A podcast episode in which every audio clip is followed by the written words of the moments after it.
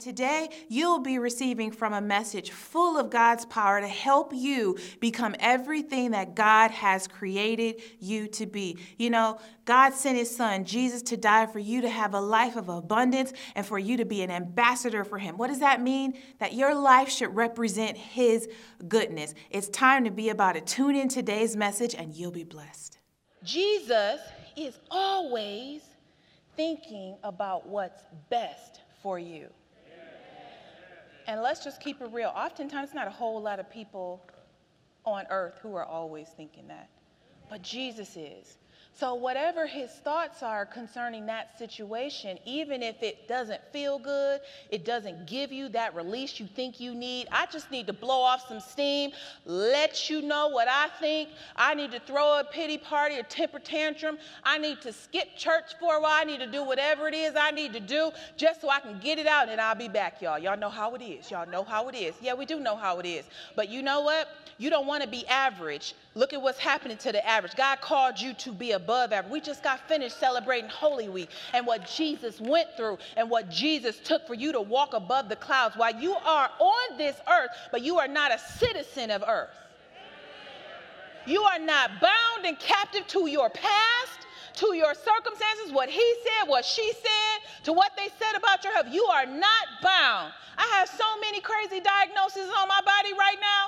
Do you see that on me right now? I shouldn't even be up here. Do you see that on me right now? Why? Because I had to sync my thoughts up with what God said, with what He said, even when it looks crazy. I was bad, you know, uh, most of you know my testimony. I got diagnosed with a weird, like, I don't even like to say the word, lymphoma or whatever when I was in my 20s. And I'm in my mid 40s, almost my mid 40s now and uh, almost my mid 40s.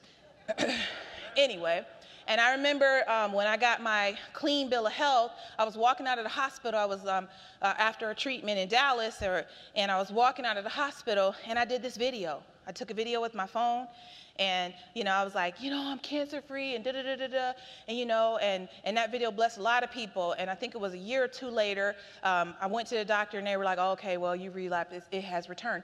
And you know the thing that the devil was trying to push in my mind so you should have never said anything. You should never did a testimony video because now you fake as the rest of them preachers. I had to take authority over that thought I don't see relapse anywhere in the Bible unless you're talking about relapsing and being filled with the Holy Ghost.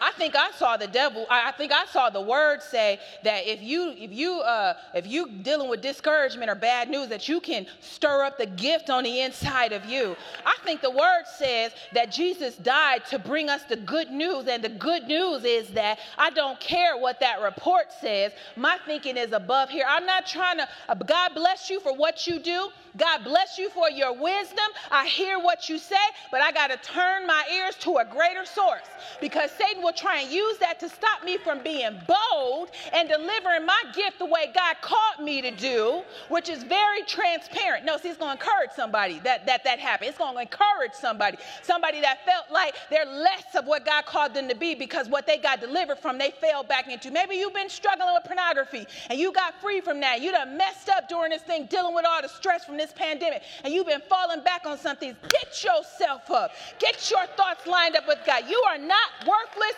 and no good. You are not stuck in that addiction. You are called by God Almighty. You are anointed. That girl, you sitting up in that house right now watching me with that man laying in his bed and he's not your husband. You are better than that. There is true love is different than lust. There is a price that has to be paid for true love. True love is not free. The gospel is free to us, but Jesus paid a price. Therefore, if you want my love, you also have to pay a price. I demand your life if you're going to have my body. And that's how God created you to be because you are a queen. And if they are not willing to take the time to pay that price, they don't love you, they lust you. And you don't want somebody who lusts you because lust is a roamer and it will find someone else eventually to lust on. And it'll say, I just can't help myself. I got needs. And you would have spent your life taking after some man who is now opening himself up to some other chick who nowadays will be looking at you like you trifling, like, I got your man. I'm living in your house. I'm driving your car. And you know what, chick? That's going to be happening to you because what you sow, you shall reap. You need to get up and get your eyes lined up with what God says so He can deliver you not just out of that situation, but about, deliver you from what you think about yourself to allow yourself to be somebody's second best, sloppy seconds, or whatever you think you're getting because that man is giving you some money or bought you a nice car. You are better than that. Get your mind, set your affections on what God thinks. He is the only one who has a proven track record.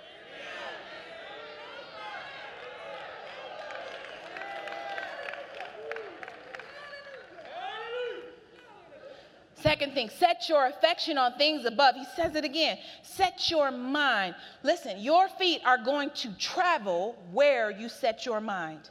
Satan is patient. And he will wait with small thoughts and let them grow. And but you know, castles and towers don't get built overnight.